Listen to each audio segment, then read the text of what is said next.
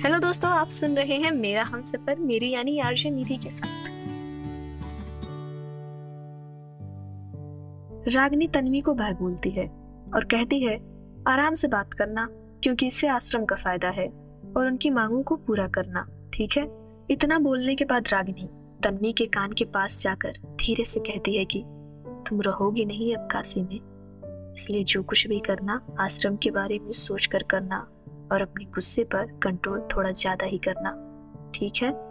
समझ रही हो ना मैं क्या कहना चाह रही हूँ तुमसे? यह बोलने के बाद रागनी भी चली जाती है। थोड़ी देर बाद एक काली गाड़ी आश्रम के पास आकर रुकती है, जिसमें से दो लड़के बाहर निकलते हैं, जिनकी उम्र 25 से 26 साल की होगी। दोनों की लंबाई 6 फुट 5 इंच के करीब होगी। तभी एक लड़का बाहर निकलता है और घमंड के साथ दूसरे लड़के से कहता है तुम अंदर जाओ, बात कर लो, मैं बाहर ही खड़ा हूँ। यह बोलने वाला कोई और नहीं, आनंद था। तभी आर्यन कहता है कि, आप भी चलो, मैं अकेले कैसे बात करूँगा? इस आश्रम को आप एडॉप्ट करना चाहते हो, मैं नहीं। और सभी के, और सभी बच्चों के भविष्य के बारे में आप सोचते हो। तो आपका बात करना ज़्यादा सही रहेगा मेरे हिसाब से। अच्छा ठीक है, मैं चलता हूँ, और मेरी इतनी तारीफ़ करने की कोई ज़रूरत नहीं है। ठीक है? आनंद, आर्यन दोनों। आश्रम के अंदर चले जाते हैं। दोनों अभी बच्चों से मिल ही रहे थे। उनसे बात कर रहे थे। तभी आर्यन कहता है, एक बात बताओ यार, तुमको तो बच्चों से इतना लगाव है नहीं तो फिर तुम ये आश्रम क्यों अडॉप्ट करना चाहते हो? अरे यार, सुनो यार, तुम्हारी क्या ही बातों का मैं जवाब दूँ?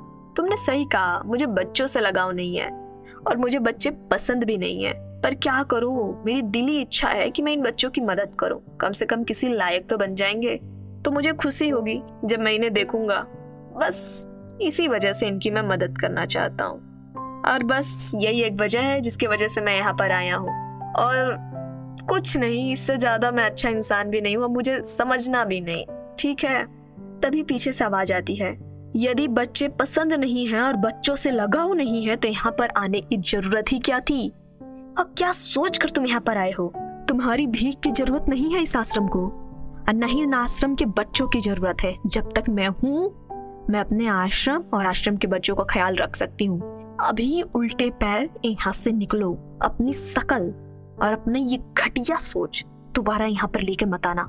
नहीं तो मुझसे बुरा कोई नहीं होगा। यह बोलने वाली कोई और नहीं तन्वी थी। क्या करेगा आनंद आगे? तन्वी की इन बातों का क्या जवाब देगा आनंद?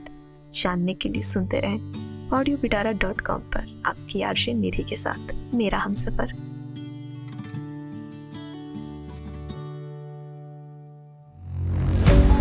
ऑडियो पिटारा सुनना ज़रूरी है।